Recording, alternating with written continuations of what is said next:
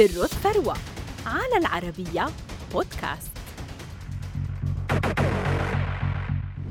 بينما سيرج برين طالب دراسات عليا في جامعة ستانفورد عمل مع زميليه في مرأب على أكبر وأشهر موقع إلكتروني في العالم جوجل الذي بلغت قيمته اليوم أكثر من تريليون دولار. وأصبح سيرجي برين واحدا من أثرى عشرة رجال في العالم وجمع بفضل هذا المشروع ثروة بلغت 117 مليار دولار فما سر هذه الثروة؟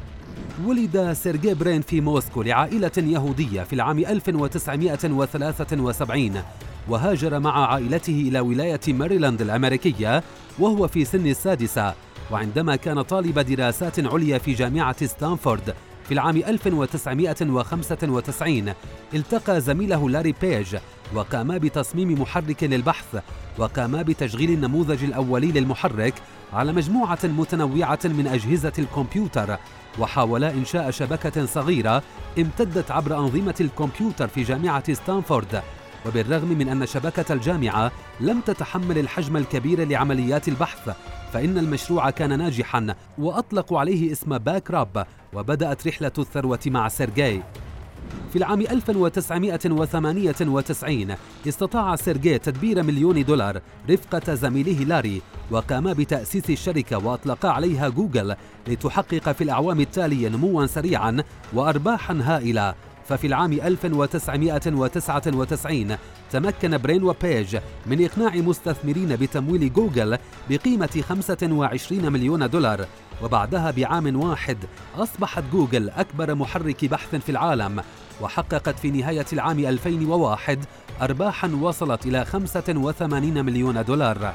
استمر نمو شركة جوجل يزداد فخلال طرح الشركة الأول في العام 2004 تجاوزت قيمتها 23 مليار دولار ووصلت ثروة سيرجي إلى ثلاثة مليارات وثمانمائة مليون دولار.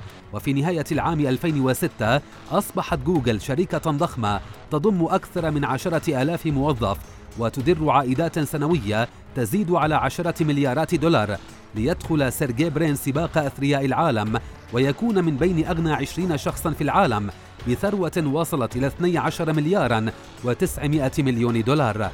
رغم جائحة كورونا التي عصفت بالعالم فإن شركة جوجل استمرت في تحقيق الأرباح. فمع نهاية العام 2021 وصلت قيمة جوجل إلى 1200 مليار دولار وتجاوزت ثروة سيرجي برين 117 مليار دولار لتضعه في المركز الثامن بين أغنى أغنياء العالم.